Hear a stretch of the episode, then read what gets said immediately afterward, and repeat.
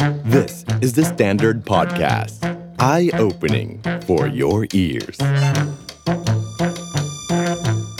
8-Minute History ประเทศที่มีประชาธิปไตยที่สมบูรณ์ในวันนี้ ในอดีตพวกเขาก็ต่างเคยประสบปัญหาการล้มลุกคุกคานกันมาด้วยกันทั้งสิ้น เพียงแต่ว่าจะล้มลุกคุกคานในรูปแบบไหน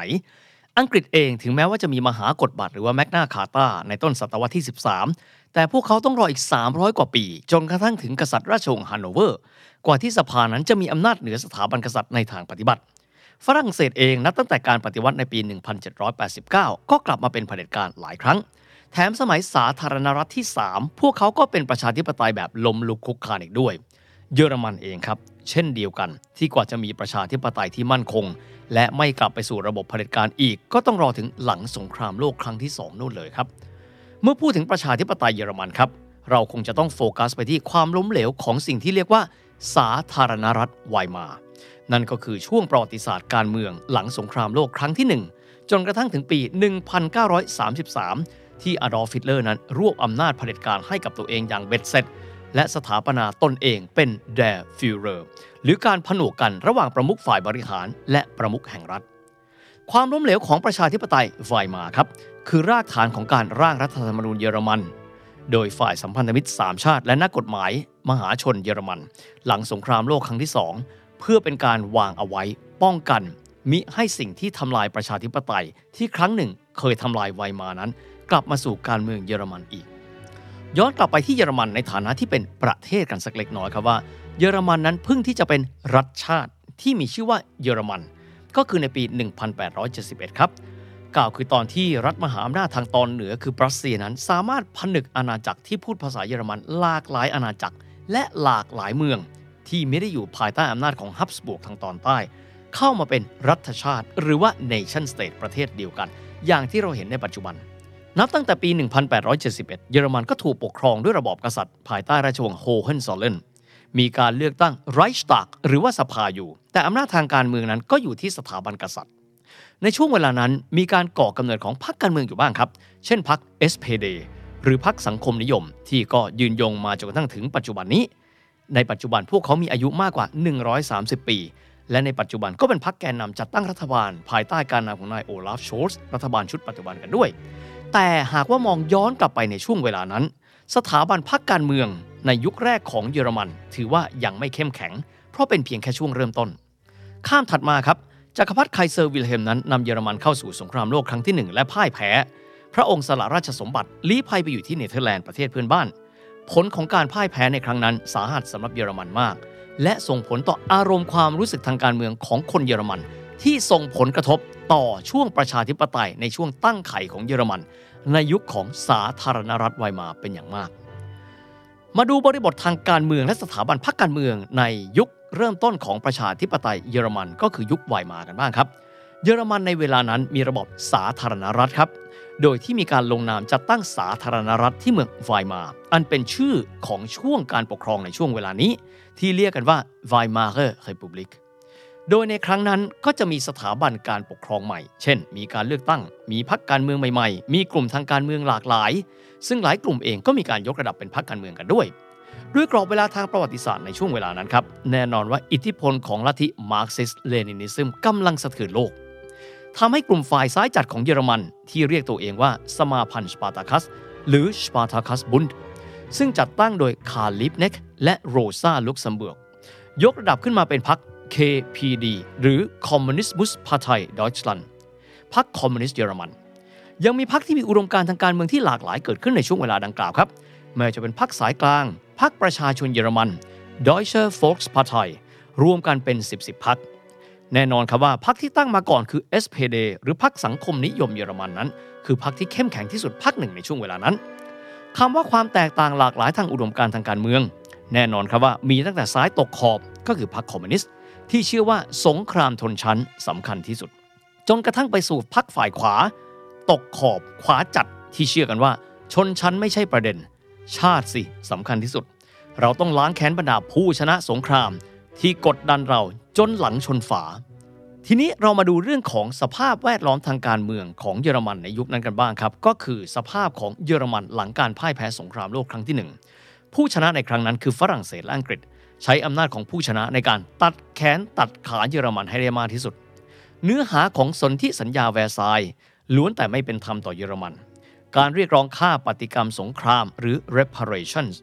มูลค่ามากมายมหาศาล ที่นำไปสู่การล่มสลายของเศรษฐกิจเยอรมัน ที่เกิดเงินเฟอ้อแบบบ้าคลั่ง เรียกว่า hyperinflation ค่าเงินสกุล Reichsmark มีค่าน้อยกว่าเศษกระดาษ เงินที่มีไม่มีกำลังซื้ออีกแล้ว เพราะเงินที่มีต้องเอาไปจ่ายค่าปฏิกรรมสงครามจนหมด ไม่มีแม้กระทั่งเงินที่จะฟื้นฟูประเทศตัวเอง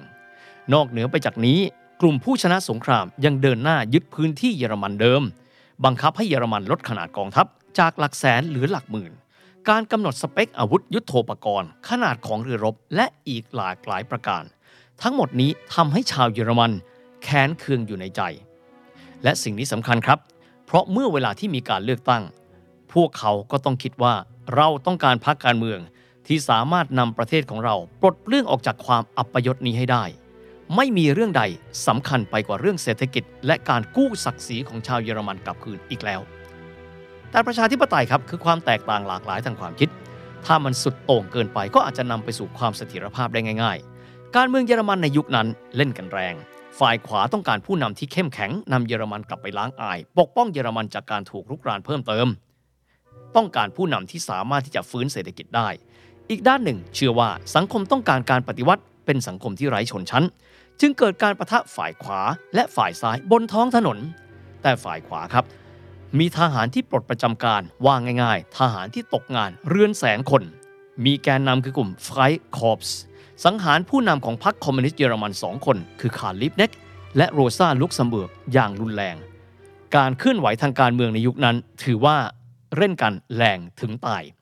ทุกคนในช่วงเวลานั้นไม่มีใครเชื่อในอนาคตของสาธารณรัฐไวมาร์ ไม่มีใครเชื่อในระบอบประชาธิปไตยที่อาจจะไม่สามารถนำไปสู่การกู้ศักดิ์ศรีของชาวเยอรมันได้โดยเร็ว ทุกคนเห็นพ้องว่าไวมาเป็นแค่ทางผ่าน ในการที่จะนำไปสู่การที่กลุ่ม และอุดมการของฝ่ายตัวเอง มีอำนาจเบ็ดเสร็จผ่านสภา แล้วนำประเทศไปสู่เป้าหมายที่แต่ละคนมี โดยวิธีการที่แตกต่างกันไปคนละทิศคนละทาง เป้าหมายหลักครับอย่างที่บอก 2 ประการ เศรษฐกิจจะดีขึ้นเมื่อไหร่ เยอรมันจะกลับมายิ่งใหญ่ได้อีกครั้งเมื่อไหร่ หันกลับมาดูรัฐธรรมนูญของพวกเขากันบ้างในยุคไวมาครับ เด่นๆ ก็คือการเลือกตั้งฝ่ายนิติบัญญัติของเขาเป็นระบบการเลือกตั้งแบบสัดส่วนครับกล่าวคือไม่มีสสในพื้นที่ในแต่ละเขตเลือกตั้ง ระบบการคำนวณสสแบบสัดส่วนนั้น จะวางอยู่บนหลักการที่ว่าให้โอกาสกับพรรคเล็ก ๆ ให้เข้ามาในสภาได้มากที่สุด ด้วยการคำนวณแบบเศษส่วนที่เกินเปอร์เซ็นต์ของพรรคใหญ่ จะต้องถูกปัดลง ในขณะเศษส่วนที่ไม่ถึงเปอร์เซ็นต์ของพรรคเล็กจะถูกปัดขึ้น ตลอดช่วงเวลาของไวมามีการเลือกตั้งแบบประชาธิปไตยทั้งหมด 8 ครั้งด้วยกัน เป็นการเลือกตั้งแบบที่ประชาชนทุกคน ที่อายุถึงนั้นจะมีสิทธิในการเลือกตั้ง ทั้งนี้รวมถึงผู้หญิงด้วย ถือเป็นการเลือกตั้งแบบ universal suffrage ที่เปิดกว้างมาตั้งแต่ต้น ประมุขแห่งรัฐคือประธานาธิบดี เพราะณเวลานั้นเยอรมันไม่มีกษัตริย์แล้ว โดยที่ประธานาธิบดีจะต้องได้รับการเลือกตั้งโดยตรง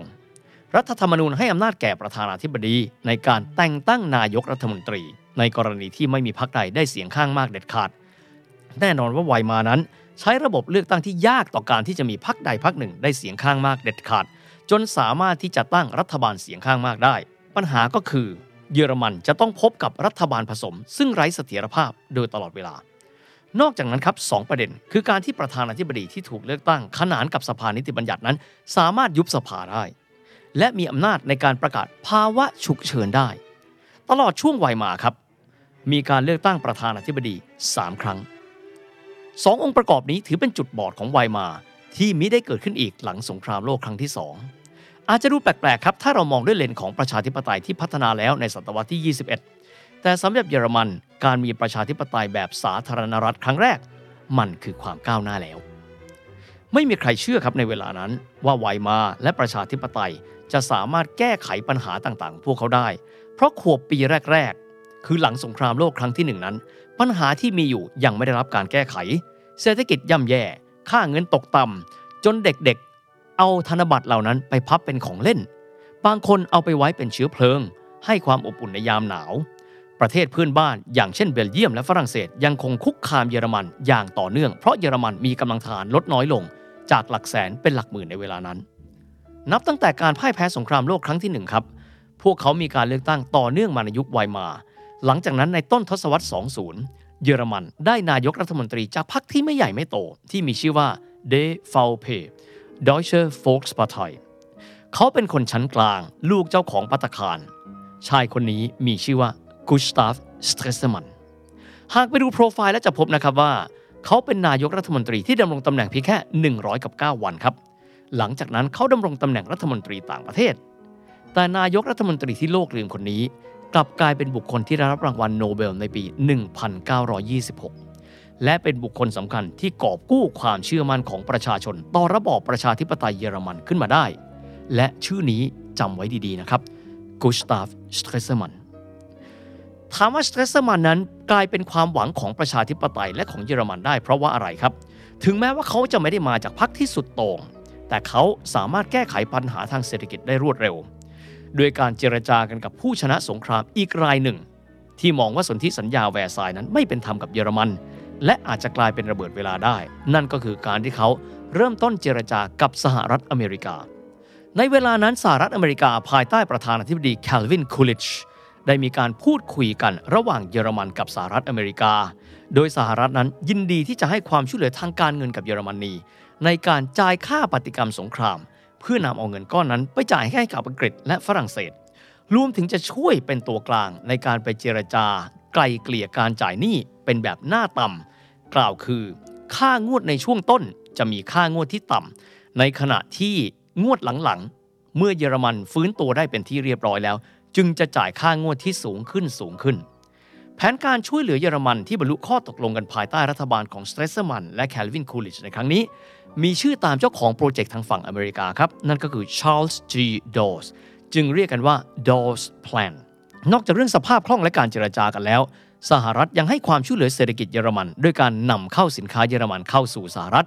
เป็นการเพิ่มเม็ดเงินหมุนเวียนในระบบเศรษฐกิจอย่างรวดเร็วอีกด้วย นอกจากการเจรจาขอความช่วยเหลือจากสหรัฐอเมริกาแล้วสเตรเซอร์มันยังได้ยกเลิกสกุลเงินเดิม และได้มีการสร้างสกุลเงินใหม่ก็คือ Rentenmark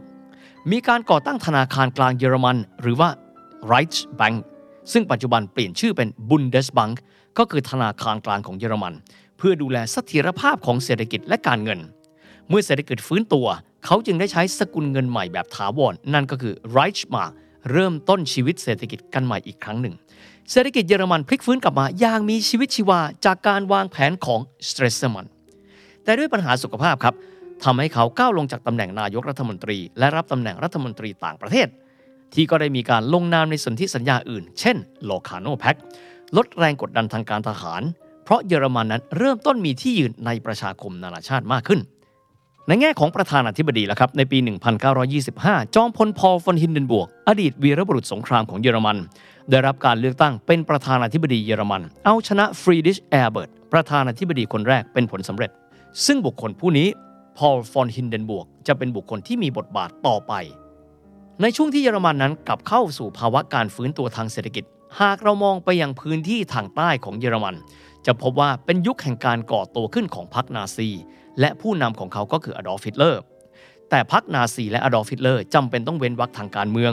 จากการที่อดอล์ฟฮิตเลอร์นั้นถูกจำคุกจากกรณีของ Munich Putsch แต่หลังจากนั้นพรรคนาซีกลับมาดำเนินกิจกรรมได้ใหม่ภายในปี 1925 และได้มีการลงสมัครรับเลือกตั้งในปี 1928 ซึ่งณเวลานั้น พวกเขาได้ที่นั่งไปเพียงแค่ 12 ที่นั่งจาก 500 ที่นั่งในรัฐสภาของเยอรมัน พวกเขามีคะแนนเป็นสัดส่วนแค่ 3%เท่านั้นเอง แต่เพียง 2 ปีต่อมาครับ พวกเขากลับได้รับคะแนนเสียงในการเลือกตั้งในปี 1930 แบบก้าวกระโดด ถึง 107 ที่นั่ง คะแนนดิบ 18.25%เป็นการเติบโตขึ้นอย่างรวดเร็ว และในช่วงนั้นอดอล์ฟฮิตเลอร์ที่ลงเลือกตั้งเป็นประธานาธิบดีแข่งกับจอมพลฮินเดนบวร์ก ได้คะแนนมาเป็นอันดับที่ 2 ถึง 36.8%หรือกว่า 1 ใน 3 ถึงแม้ว่าฮินเดนบวร์กจะชนะขาดลอยด้วยสัดส่วน 56%ก็ตามแต่ แต่มันเป็นการบอกแล้วว่าพรรคนาซีนั้น ค่อยๆเริ่มสั่งสมอิทธิพล และความนิยมของชาวเยอรมัน อย่างรวดเร็วอย่างที่ไม่มีใครคาดคิด ก่อนที่ในที่สุด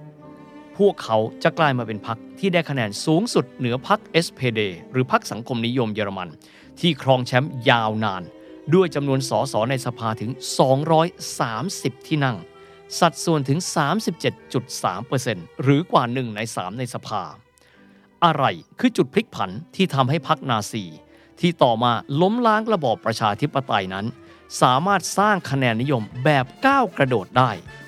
คำตอบอยู่ในตอนหน้าครับ และนั่นก็คือฟองสบู่แตกที่ตลาดหุ้น Wall Street ที่นิวยอร์ก The Standard Podcast. Eye opening for your ears.